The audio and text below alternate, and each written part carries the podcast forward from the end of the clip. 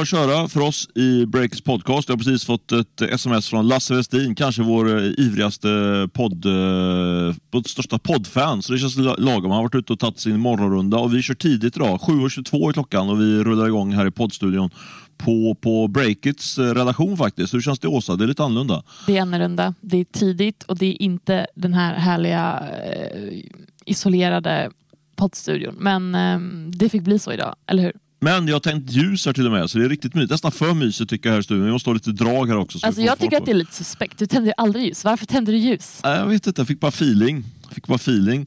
Likadant som att få feeling, dålig radioövergång, men jag måste säga att Swedbank är vår, måste, måste. Jag vill ju säga att Swedbank är vår sponsor i den här podden, vilket är mycket bra för då kan vi prata här varje vecka. Eh, och det är verkligen, vi har mycket att snacka om idag. Det, det, det känns, som det, det, känns som det smäller överallt hela tiden. Eh, verkligen. Det sista dygnet har det varit extremt intensivt. Du, har varit, du ska få berätta snart att du har haft ett intensivt dygn på, på ett sätt, men mm. om man tittar ut i världen så har vi haft eh, sparpaket på Voi, Spotify börjar dra in, dra in, eh, dra in in på lyxiga resor och sådär. Det låter inte riktigt lika eh, bäsigt kanske. Nej. Eh, Einride, heter, alltså, heter de Einride? Einride. Einride ja, har ju tagit in massa kapital som vi var först med att avslöja och Readly ska köpas upp av Bonnier.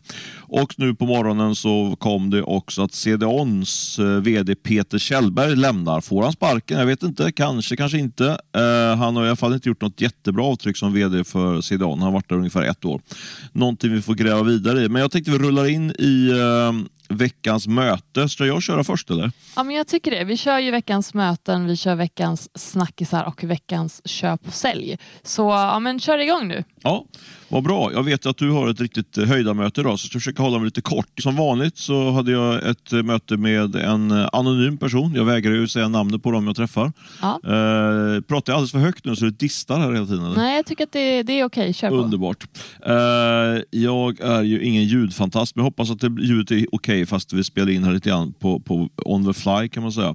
Nej, men så här, jag träffade en av faktiskt Sveriges eh, tyngsta investerare, eller jag pratade med honom i telefon och mm. det var ett väldigt konstruktivt eh, telefonsamtal. På, under loppet av tre minuter så fick jag faktiskt tre tunga nyheter. Oj, det var bra jobbat. Ja, det får man säga. Får vi eh, höra vad det var för nyheter? Ja, det är ju det som är så jobbigt. måste skriva om, honom också, så jag har inte orkat få tummen ur det. Men, så jag, jag tycker att jag bränner av en av nyheterna här nu live, slippa skriva om den. Är det okej? Okay? Ja, det är okej. Okay. Eller jag är inte chef, men eh, jag tycker att det låter bra. Ja, nej, men eh, han hade en ganska intressant spaning på Donny Wellington som vi snackat här, om här. Det har ju varit den här miljardsuccén då, som mm. sålde klockor och sen har det gått riktigt dåligt för dem. De har ju fått göra sparpaket och eh, vi har ju berättat att de har försökt få in en ny ägare eh, här under året utan att lyckas. Och sen kom det ju, de ut, eh, fick de istället ett eh, partnerskap som det, som det kallades för eh, med en stor amerikansk eh, klockspelare som heter Timex. Mm. Så långt inget nytt kan man säga, men det som min källa sa här, så, den här personen brukar ha väldigt bra koll, han sa liksom att Eh, det där är inte bara ett uh, strategiskt partnerskap som det beskrevs, som, beskrevs i, uh, i pressmeddelandet när de gick ut med det där. Utan det handlar i praktiken om att Philip Dusander som har som byggt upp Donny Wellington och är fortfarande ensam ägare till Donny Wellington. det där är i praktiken en, en försäljning utav Donny Wellington. Kanske inte i första steget men det blir som en flerstegsraket. Liksom. Säger man så? Flerstegsraket. Ja. Jaha, okej. Okay. Men eh, alltså, försäljning av, eh, av det hela eller en del? Ja, eh, det här är ju det här är vad min källa hade hört och även spekulerat grann i, men eh, att det då liksom i olika steg. Först gör man det här och sen så, det framgick ju också faktiskt i, i, eh, i när man presenterade den där dealen att att eh, Timex har gått in med en del finansiering i bolaget för att, som det stå, skrevs då, säkerställa en stabilitet och utrymme för framtida tillväxt. Mm. så redan där har det, har det liksom skett en, en pengatransaktion. Men jag tror att det är första steget i, till att, man, till att uh, Philip Sander steg för steg lämnar ägandet helt och hållet i, i Donny Wellington. Varför vill, han inte, eller varför vill man inte berätta om, och säga, säga att det är så här? för mm. samtalets skull. Mm. Eh, varför vill man inte berätta mer öppet om det? Varför är det så hasch tills allting då exempelvis skulle vara klart med en försäljning? Ja, men min erfarenhet är faktiskt att det är så ganska ofta i den här typen av... Vi skriver ju rätt ofta om, eh, om att uh, ett företag går in kanske köper 10-20 procent i ett bolag. Mm, mm. Uh, Och sen, och sen eh, då tänker man, ja, då blir de minoritetsägare. Men redan i det läget så brukar det ofta vara så att man har ett avtal som säger att om, om allting flyter på någorlunda så, så kommer vi köpa 100% av bolaget. Uh, så jag tror att det, man vill kanske inte gå ut och, och, och jinxa heter det väl, med, ja. med, med, med, med, vad som ska hända. Liksom. Ja, man vill okay. se att, så, så de här Timex har ju säkert lite hängst och livrem med den där dealen innan, innan de kan gå ut och säga att de har köpt hela, hela paketet helt enkelt. Så jag tror att det, Timex sådär, vill inte det, det, det gamla vanliga att man är lite försiktig i affärslivet. Försöker, man vill inte gå ut och slå på stora trumman innan man är helt safe. Så, liksom. Ja, det är ju rimligt ändå. Så det var min spaning i, kort, i korta drag. Eh, ja, bra spaning. möte, bra spaning. Möte var det till och med. Åsa, rulla ja. in på ditt möte. Nu är jag faktiskt jättespänd. Du har varit i Göteborg. Ja, Berätta, eh, vad har hänt? Ja, så här. Alltså, jag, jag, jag, är lite så här, för jag tycker att det här ska bli en snackis om några veckor. Så att, så att, och det finns så himla mycket att säga. Men, men det blir ett möte den här veckan också. Ja. Men eh, lite kortare än vad som kommer framöver kan jag ju flagga för. Eh, jag var och hälsade på två personer som heter Klara och Anders, Anders Forslund. Och det här är då duon bakom elflygstillverkaren Heart Aerospace som håller till i Säve utanför Göteborg. Just det, och det är ett ganska hett bolag får man säga, eller hur? De har fått in massa kapital och uh, berätta lite grann. Oh ja, eh, absolut. Eh, så Eh, Eh, det här bolaget grundades eh, vid 2018-2019 där när flygskam var eh, väldigt på tapeten och, och vad de säger att de vill gifta ihop två idéer. Då. Och det är att dels så finns ett medvetande om flygets klimateffekter och samtidigt vill man använda då, industrin som har byggts upp inom electromobility och historien som finns inom flyg för att utveckla en skalbar teknik. Alltså rulla ut en mängd elflyg till att börja med ganska korta distanser, så exempelvis inrikes Sverige. Men testade, fick du testa att flyga eller hur var det?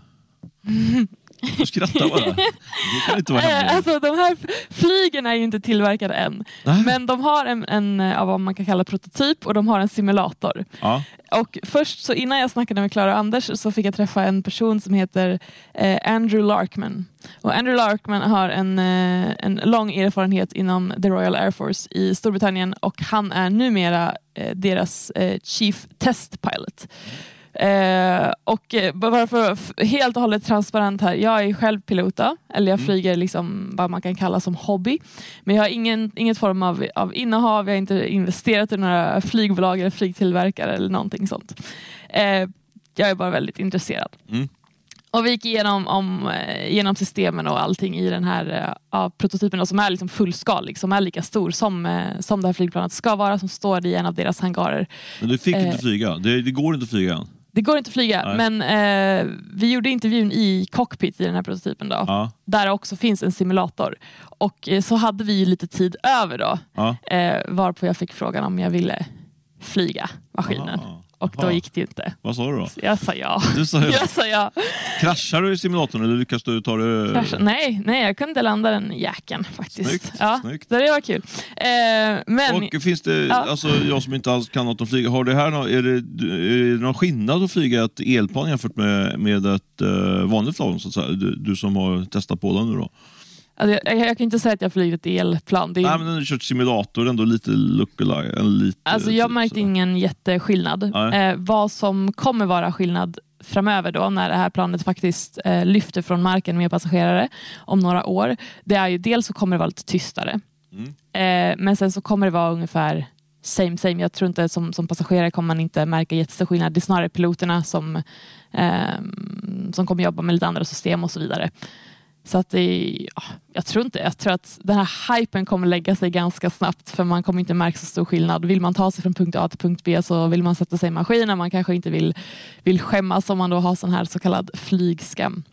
Men vad, om vi tittar på det rent uh, tittar på liksom det um, ekonomiska, eller det affärsmässiga i det, så mm. så vad är det liksom din take på det, här, på det då? Ja, så här, det har ju östs in pengar i det här. Eh, men det är ändå bara en liten, liten del av vad de behöver innan det här är klart. Jaha, det är så. Okay. Ah, ja, så de, har, de har stort behov av att få in mer pengar helt enkelt? Oh ja, oh ja, oh ja. Eh, och alltså, de har ju också en, en tämligen ambitiös deadline och de måste ta in väldigt mycket mer inom bara några år. De ska börja eh, testa den här maskinen eh, på riktigt år 2026. Sen ska de rullas ut i kommersiellt bruk 2028 och det är inte så himla många år kvar. Särskilt när man tänker på att det här har aldrig gjorts förut. Det finns ju små elflyg för alltså, ett par passagerare.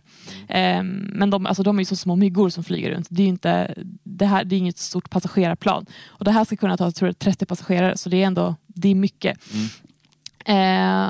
Men jag... Så vad tror du, liksom, vad, finns, det finns absolut en risk att det inte blir någonting då, att de inte får in kapital tillräckligt med kapital och inte, inte kommer mål? Nej, jag, jag, tror faktiskt inte det. För att de, de investerarna som har gått in, de, är, de, är, alltså, de, eh, de har vision ja. eh, och de är långsiktiga. Och jag tror att man vill nog inte missa det här. För om det här flyger så kommer det verkligen flyga.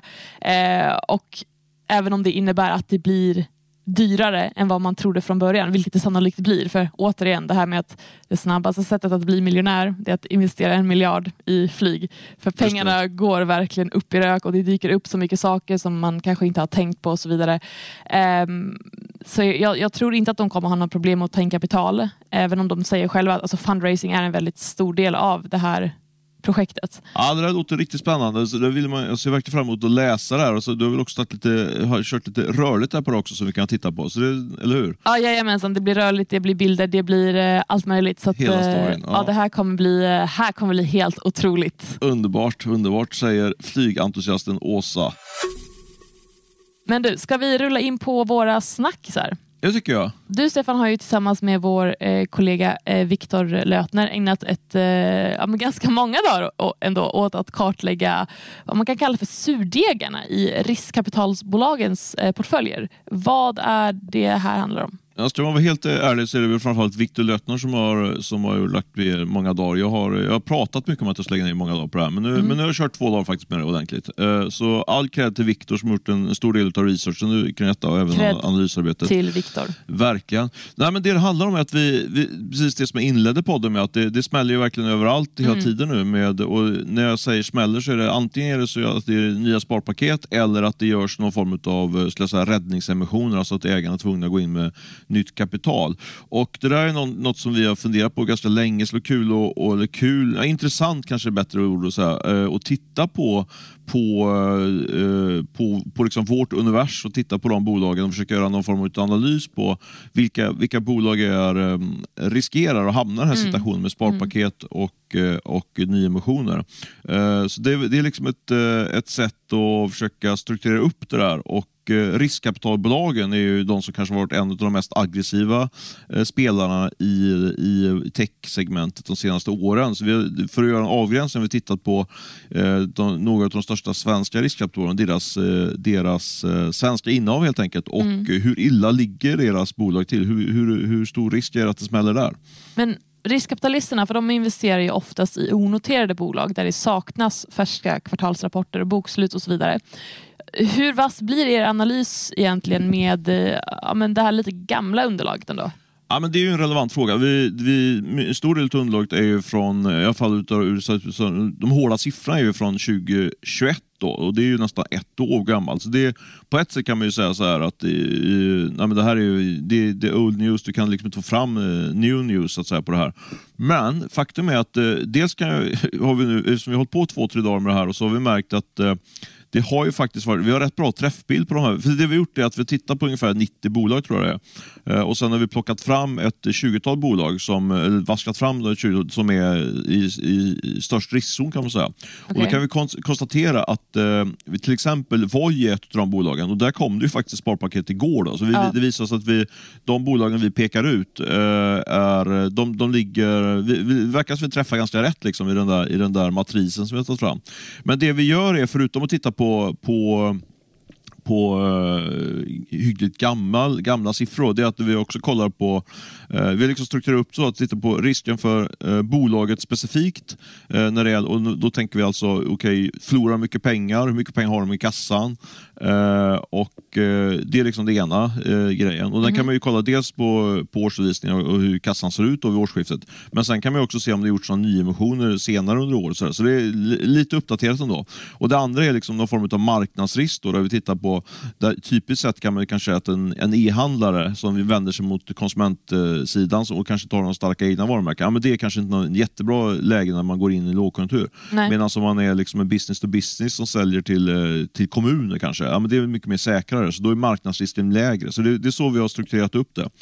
Eh, och eh, sen har vi också adderat till eh, kanske det viktigaste då, lite mer mjuka värden, så, vilket innebär att vi har pratat med källor helt enkelt och frågat, mm. okej, okay, nu ser det ut så här och så ska, då har vi blivit korrigerade ibland. Så, ah, men du har pekat ut det här bolaget, nej men det, du vet, de har ju fått in ett lån. Och så alltså, okay. så det, på det sättet har det blivit, jag känner mig ganska trygg ändå i, i den ja, där sammanställningen. Det hör jag, men uh, vad har ni kommit fram till då? Liksom? Ja, men alltså, vi har ju som sagt inte, det är inte publicerat än och, och, och det ska gå igenom genom eh, våra redaktörers nålsöga också. Men om jag ska ge lite förhandskoll på det här materialet så, så har vi då som jag nämnde gått igenom sådär ett 80-90-tal bolag och utav dem har vi då sållat fram ett, eh, jag tror det är ungefär 20, nästan exakt 20 faktiskt, som vi, liksom, som vi pekar ut att här finns det stor risk för nyemission eller sparpaket eller både och. Då.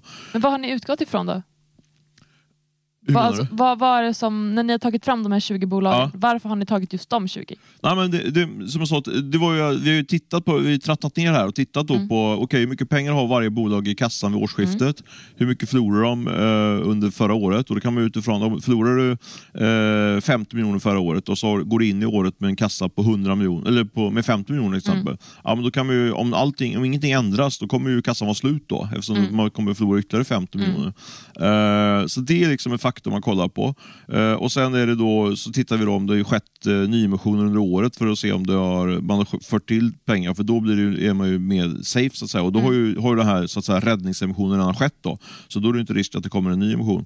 Eh, och Sen tittar vi då på hur marknaden ser ut och vi försöker oss på någon form av eh, prognos liksom, på hur, hur till exempel e-handeln ska utvecklas framöver. Och har vi då en mörk eller dyster syn på e-handeln, då, ja, men då det, blir det större risk för räddningsemission eller sparpaket. Mm. Mm. Så det är ungefär så vi har gått tillväga. Då. Har du hittat några fler nyheter då, när ni har gått igenom allt det här? Ja, men det, som jag, det, det var intressant att vi, hade, vi pekade ut, liksom, eh, vi, vi var ju klara med det här materialet igår och, och samtidigt då så, så, och då var ju till exempel Voi en, en sån som vi pe, pekar ut så att här kommer det komma ytterligare sparpaket. Och det var ju precis det som kom här på, de gick ut med ett sparpaket bara mm. ett par timmar senare ja. eh, som vi faktiskt var först med att berätta om. Eh, så det är ju ett exempel på. Så du fick ett kvitto på att Ja, på att, på att vi ändå var någorlunda ja. rätt. Men sen ska jag vara tydlig med att det, vi kommer ju ha fel också en del material. För det är, det är ju någon form, ändå lite form av gissningslek. Så det kommer finnas bolag som vi pekar ut som, eh, som kanske absolut inte gör någon räddningsemission eller sparpaket. Det här, vi för ju resonemang om det här. Titta, mm. mm. Om det här så kan, finns det risker. Så det är ganska viktigt att påpeka. Men sen är det ganska intressant att det man hittar också ett bra exempel är eh, Idle Sweden som säljer mobilskal eh, som har varit en sån, eh, var en sån riktig supersuccé här för några år sedan. Det har man ju hört ryktas om att det, och de har gjort lite uppsägningar och sådär.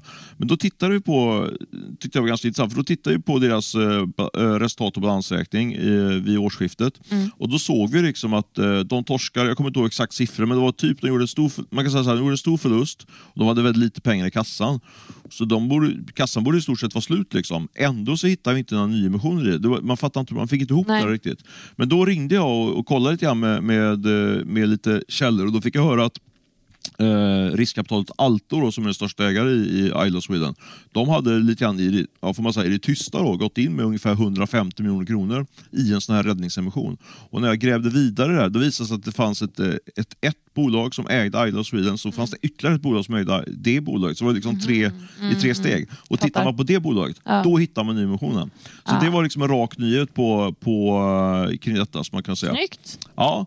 Eh, sen har jag ytterligare, eftersom jag inte eh, hunnit skriva alla texterna, jag har faktiskt inte hunnit skriva det här om Isle of Sweden, så jag försöker göra idag. Så har jag ytterligare en grej som jag ändå får tisa folk och som är faktiskt ännu bättre. Men jag, jag är lite osäker eftersom det är så mycket att göra idag, så jag vågar inte riktigt säga.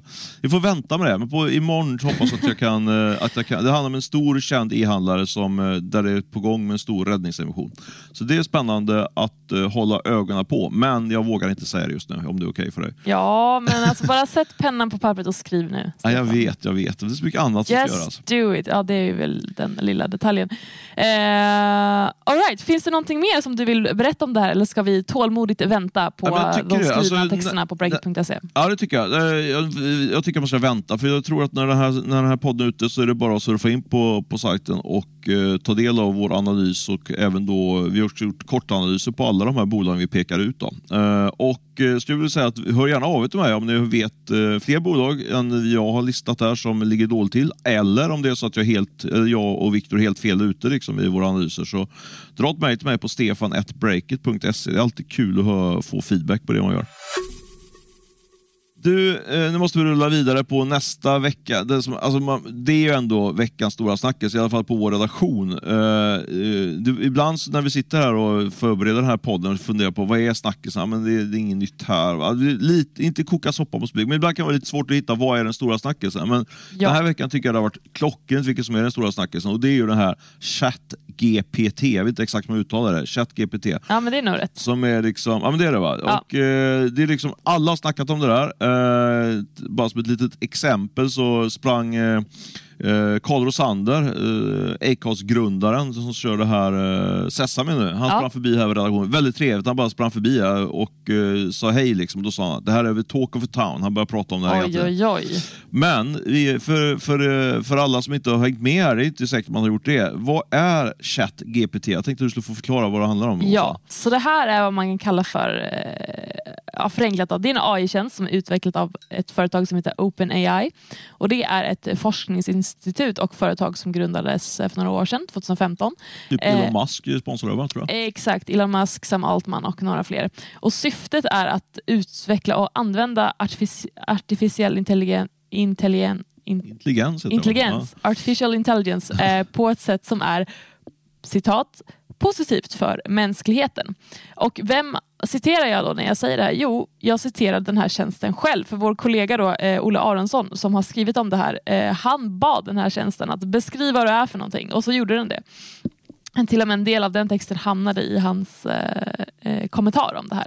Och eh, det är som, alltså, om man skiljer sig lite så här, eller eh, man skiljer det från, från Google där du söker och får ett svar så är upplägget här att nej, men det är inriktat på att du kan ställa följdfrågor följd, gud jag kan inte prata nu idag, i flera steg eh, som typ du chattar med en kundtjänst. Så här. Och den här eh, tjänsten då har också eh, ja, men den har förmågan att hitta på exempelvis eh, alltså berättelser och vitsar. Jag testade här om dagen. Då mm. skrev jag så här.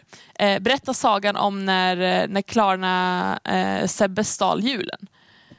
Och då fick jag en saga om att det fanns en pojke som hette Sebastian Siemiatkowski som hade stulit julen och tomten kom och knackade på hans dörr och var lite arg. Och sen, ja, det slutade ju bra såklart. Ja. Men den bara eh, eh, styrde upp den här sagan out of, out of the blue höll jag på att säga. Men det gör den ju inte utan den baserar ju det här på det som man skriver i den här då eh, alla textraden som man kan, kan eh, skriva in och där du kan få allt ifrån ja, sagor, ställ frågor, eh, du kan be om, om, om recept, vad ska jag ha för träningsupplägg och så vidare. Men den kan inte rimma. För nu tänkte jag så här, det här är skitbra, nu kan jag låta en, en AI skriva julrim, hur kul är inte det? Men den kunde inte rimma.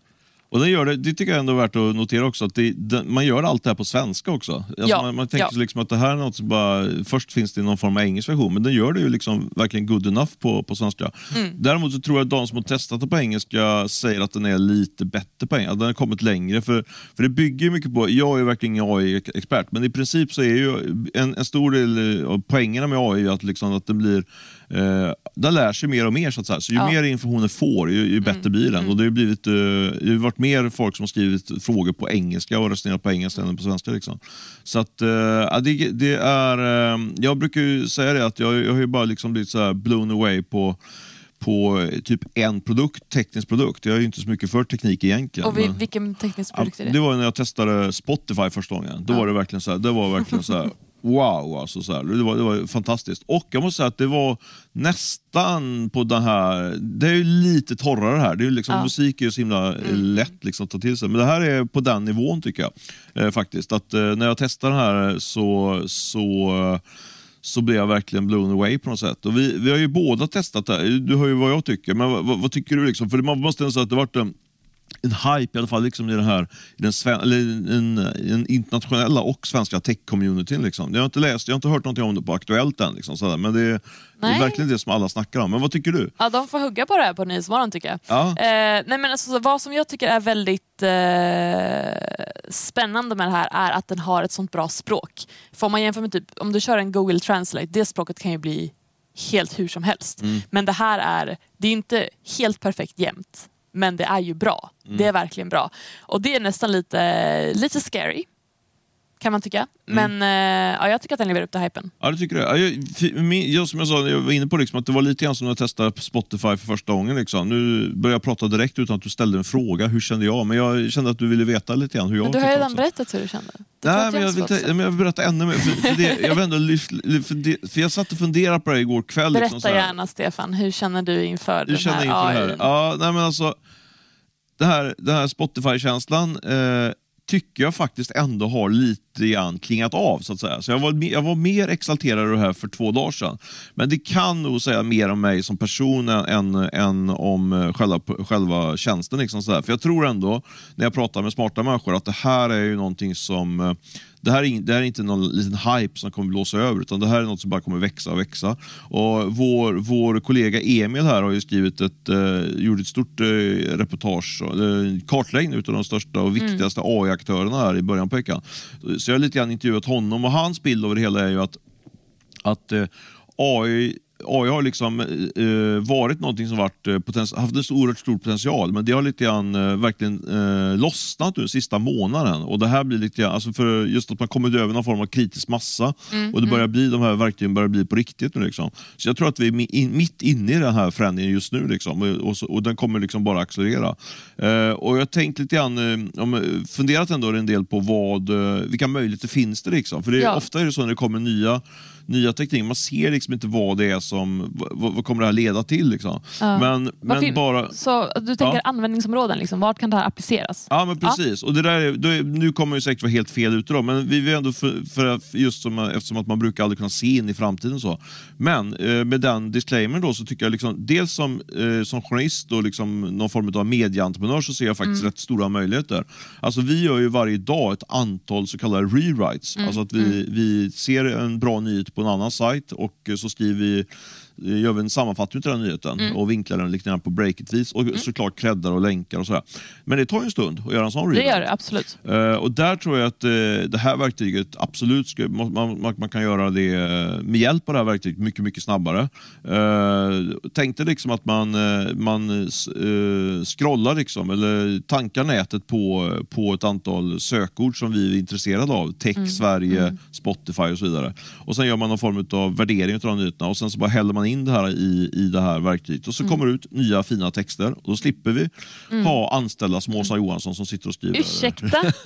Nej, men då kan ju du skriva lite tunga analyser som inte går att, som inte går att göra på så, på e- så Då kan jag enkelt sätt. skriva mitt flygreportage från Heart Aerospace. Ja, men exakt. Så Eh. det, tror jag, det tror jag är en riktig sån. Och sen jag nämnde ju Carl Rosander här på Sesame. Han, han hade en, eh, tycker jag, intressant take bara att man tänkte att, eh, att eh, man, eh, man häller in, in, man tankar hem information om alla möjliga, hela, tänkte tanka in hela lagboken och alla domar och så vidare. Då skulle man kunna använda sig av det skulle det här kunna bli någon form av AI-advokat. Eh, Det tror jag verkligen. En eh, AI-advokat. Ja, Men nu men- tar du ju ändå steget längre. Nu går vi från rewrites till Ja, ja. Men, AI-advokater. men det tror jag seriöst, för jag tror att Carl Rosander är helt inne, rätt inne, inne på den. För det, den potentialen, potentialen finns ju. Mycket av den här skriftväxlingen i, i juridiska sammanhang sker, alltså det är just skriftväxling, det är ju inte muntligt alltså. Eh, så det tror jag absolut det skulle kunna finnas en potential. Så det, ja, det finns många, många möjligheter. Mycket spännande. Men du, vad tror du som, som, ehm, som journalister då? Ligger vi i farozonen? Nu har vi pratat lite om det, men eh, är, är det här liksom... Ja, det tror jag. Alltså, I alla fall de här med enklare journalistiska jobben, det tror jag absolut ligger i farozonen. Men det kan ju också vara en räddning. Fatta att som... Nu jag, skriver vi ju inte om vädret på Breakit, vilket jag är evigt tacksam för. Men när man har jobbat på andra tidningar och man får det här Fast man sitter liksom och skriver om, om ekonomi näringsliv så, så dyker det alltid upp en sån här Men du, kan inte du dra ihop en, en vädertext? Ring till ja, någon vädertjänst. Och alla reportrar som får en sån är så här. Nej, jag vill inte sätta mitt namn på den här texten. Det vore ju superskönt om det kunde komma en AI som bara Till helgen blir det snackhouse utan att någon behöver skriva det. Ja, men absolut. Om det inte redan finns. Nej, men jag tror att eh, det kommer ta bort de här lite mer enklare uppgifterna. Eh, så, sen är väl frågan då om, om eh, man som eh, arbetsgivare och medieägare då, eh, väljer att bara liksom skära bort de tjänsterna och, och, spara pengar eller om man satsar de pengarna på lite mer djuplodande journalistik. Det är mm. väl liksom Uh, det får vi se helt enkelt. Men jag menar, ut, något som ligger i, i um, lite samma nisch är ju det här med sökords... Det finns ju, så här, finns ju en hel, hel bransch med, med folk som sitter och skriver SEO, alltså sökordsoptimerade uh, texter ja. kan man säga. Till exempel så här, kasinosajter. Det finns ju massa, massa sajter runt sajterna, eh, kasinosajterna, och som skriver om ganska meningslösa texter om olika saker som är relaterade till, till kasinospel. Och hela idén är ju för att få upp upp, upp respektive kasinosajt i, högt upp i Google. Liksom. Mm. Det är liksom mm. Och det, det testar ju, jag tror Olsson gjorde det faktiskt i sin artikel, eh, just att göra den här typen av SEO-texter. Eh, och Eh, det klarar den redan idag. Liksom. Så jag menar, är du en sån skribent, då är du liksom lite grann eh, illa ute tror jag. Eh, så det, ja, men jag tror att det där är, det är en stor potential. Men det som är den stora grejen, en av de stora grejerna om man tittar på användningspotentialer och framförallt liksom hot och sådär. Det är väl Google borde ju känna sig rätt stressade av det här. För jag menar, vi, jag har redan börjat uh, använda den här tjänsten i, lite grann som Google. Alltså jag, jag, jag söker på, i, senast igår så frågade jag liksom vilka stora bokstreamingtjänster som finns i Sverige. Bara för att testa. Liksom, mm. Och det gick ju utmärkt att få det svaret via den här istället för att googla på det. Men litar du på den blint då? Det är en sak, för nu, nu vet ju du, nu frågar du ju en, en du ställer en fråga som du redan hade svaret på, så du testade den här om den levererar rätt. Men säg att du ställer en fråga som du inte har svaret på ehm, och så får du ett svar. Utgår du bara från att den har rätt då? Inte nu. Inte nu än så länge, men jag tror att det är lite grann den här Wikipedia-effekten. För mm för 10-15 år sedan, då var, man, då var man ju ganska skeptisk. Det minns jag när jag jobbade på tidningen, att man kunde liksom inte hänvisa till Wikipedia, för det var lite, lite stämmer här. Liksom. Ja. Men nu, har det liksom, nu, nu vet man ju att det har man ju liksom med, med erfarenhet förstått att det, det stämmer ju det som står på Wikipedia. Nej. Nej men i, stor, i hög, mycket högre grad. Jag tycker att Wikipedia är minst lika trovärdigt som nationalaktsmelodin. Liksom, om man gör, om man gör uh, rätt. Ja, men det, men liksom, det, det, det, kan vara olika, tänka, men liksom, det har ändå sett den förskjutningen. Att man ser att man hänvisar till Wikipedia i, i tidningsartiklar och sånt jämfört med, det gjorde man inte för tio år sedan. Och Jag tror det kan bli samma sak här, att, eh, att uh, efterhand så blir det mer och mer trovärdigt. Typ så. Typ så. Typ så. Eh, ja. Det där med Wikipedia tycker jag låter skeptiskt dock. Eller jag är skeptisk till det. Ja, det finns väl ingen tidning som hänvisar till Wikipedia jo, som jo. källa. Det var det sjukaste jag hört. Nej, men vem som helst kan ju bara köra ett inlogg där och gå in och ändra. Ja, men du har ju käll... Nej, det har inte det alls kan man väl? Eller? Nej, nej, men det står ju vem som har skrivit och du kan ju söka bakåt så du ser att du tror... Det finns källor på allting som står på Wikipedia. Eh, jag litar inte på Wikipedia. Hjälp! Jag, jag, jag, jag, jag, dunkar in pengar till Wikipedia varje år för att, för att sponsra dem. Nej, jag tycker absolut att den uh, Wikipedia funkar som en källa. Ja, agree så. to disagree kanske. Ja, okay, okay. Mycket bra. Du så, alltså det känns, ibland känns det som att det är du som är 50 plus och jag är 20. Är jag 50 plus? Ursäkta! Nej, men liksom, du, är så, du är så konservativ. Vad, vad, vad går du på för källor? Du, alltså, du är inte den första som säger det faktiskt. Det kanske ligger någonting i det. Är det så? Kanske ja. granska mig själv lite ja. grann. Vad är det som händer? Nej, men, oj, nej, men du får inte Konservativ. Konservativ. Ja, ja. ja nej, jag tar inte du, får, vi ruschlar vidare här innan vi börjar bråka allt för mycket i studion. Men vi har ju fått feedback att vi ska bråka så mycket som möjligt. Det är då det blir roligast. Veckans köp och sälj, vad har vi för några att bjuda på den här veckan? Ja, jag sätter veckans köp på en person som heter Lisa eh, Perby. Och vem är det här? Jo, det är en, eh, en VD på ett bolag som heter Monthly of Sweden som är baserade i Halmstad. Och vad har de gjort? Jo, de har utvecklat en eh, menskopp, det vill säga ett mensskydd och de har avtal med eh, en rad stora aktörer som Coop, Lindex, ICA och så vidare. Och förra året omsatte de 6,2 miljoner och landade på ett resultat på minus 1,5 miljoner. Och nu plockar de in eh, ett par miljoner kronor för att kunna utveckla en inkontinensprodukt. Och det här är sådana roliga ämnen för det kan vara lite pinsamt att snacka om och folk kan vara såhär, jag vill inte prata om sånt här för att ja, det, är lite, ja, det är lite cringe, det är lite pinsamt och det är lite jag personligt. Helt tyst och sådär. Ja, precis. Men faktum är att det här drabbar faktiskt eh, så mycket som varannan kvinna efter förlossning har jag eh, hört och då tycker jag att det är ju skitbra att det här Gud, nu ska jag inte, eh, måste tänka på mitt språk här. Men det är jättebra att, eh, att, det här, att man lyfter det här.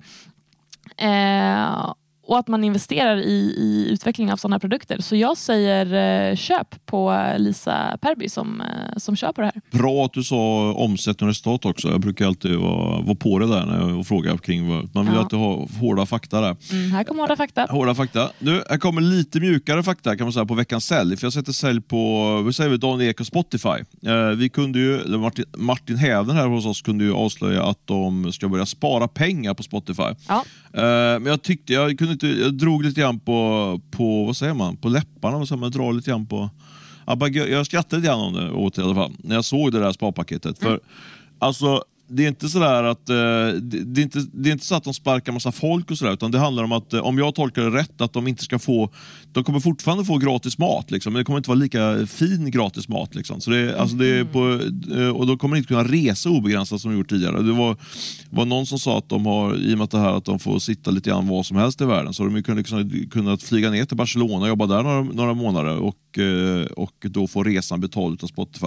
Så jag tycker att eh, lite, lite sälj på Spotify, liksom, att det känns inte som kriskänslan riktigt har infunnit sig på Spotify. Och eh, Jag tror att, eh, att de kommer få ett jobbigt uppvaknande på Spotify ganska snart. Och eh, Jag tror faktiskt att vi kommer få se riktiga uppsägningar, inte bara att man får lite mindre fin mat i, i personalmatsalen. Nej. Gratis. Så jag sätter sälj på Spotify. Vi får väl se vad som händer där då. Ja, har du någon hård sälj den här veckan? Då? Eh, det har jag. Jag sätter sälj på Boston Consulting Group. Eh, det här är ju en konsultbjässe. Och varför sätter jag sälj på dem? Jo, för att de har eh, tagit fram eh, siffror som pekar på förödande resultat av pandemiårens stora digitala jobbexperiment, alltså att vi jobbar på distans. Eh, att många har gjort det, väldigt många har gjort det i mångt och mycket. Och eh, vi har rapporterat på Breakt om att eh, enligt den här konsultbjässen då, så har eh, bolag i snitt fått ut 60 procent av sina inplanerade förbättringsprojekt. Eh, projekt som, i, som enligt det här snittet då blivit 30 procent dyrare och som därtill tagit ungefär 50 procent längre tid att genomföra. Så summa summarum, sämre, dyrare och långsammare med distansjobb. Men varför sätter jag sälj på det här? Jo, för att jag tycker att det här är alldeles för tidigt att, eh, att döma. Visst, om man har sett det här du går ändå på bara ett par år här. Och när vi kastades in i pandemin, kastades in i distansarbete, vi var ju inte förberedda någonstans. Och det är många som har gått från att knappt ha någon distans till göra det helt och hållet. Så visst, det blir lite sämre, dyrare, långsammare och så vidare, men det är fortfarande ett trial and error experiment. Um, så jag tror att de här siffrorna kommer, kommer se lite bättre ut uh, framöver när man fått testa lite mer. Du är för distansarbete helt enkelt? Jag är för möjligheten. Jag vill inte jobba hemifrån, herregud nej. Men eh, jag tycker att, eh, att det funkar säkert, eller jag tror att det funkar säkert för vissa. Men var, varför ska jag prata emot eh, siffror här? Men jag tror att siffrorna kommer att eh, ändra sig eh, om man gör den här undersökningen om exempelvis två år. Mm. Ja, men jag, jag tror att du kanske är inne på något. Jag tror att det är för tidigt också att, dra de här slutsatserna. Det är svårt, man, måste, man har liksom inte det mat- materialet riktigt. Men däremot så tror jag att folk har, kan... Ja, det kan vara så att det är så, att det inte är så himla effektivt med distansarbete. Jag kan bara utgå från mig själv som går och lägger mig mitt på dagen och sover. så, det, så det kan vara, det kanske säger, det säger så troligt såklart Okej, mer om mig. så, så än om du säger så ah, men jag ska jobba hemma imorgon och samtidigt säger du nej men jag har inte hunnit skriva de där artiklarna så vet vi att du egentligen har gått och lagt dig. Ja, det, Är det vad du säger? eh, ligger i farans riktning faktiskt. Ja, absolut. All right. Du har någon köp den här veckan? Ja, jag tänkte vi skulle sätta sök, kök, inte kök, utan köp på en kille som heter Joel Hellermark. Mm. Eh, han driver ju då, apropå vi snackar mycket om AI nu, han driver, driver ju Sana, Sana Lab som är ett AI, väldigt hett AI-bolag. Och eh, där fick vi ju eh, källor i, igår faktiskt om att de, trots det här stenhårda klimatet som är på riskkapitalmarknaden, har lyckats stänga en eh, stor finansieringsrunda på över 300 miljoner kronor. Så det är ju en liten glad nyhet och det säger också en hel del om hur hett eh, AI är just nu.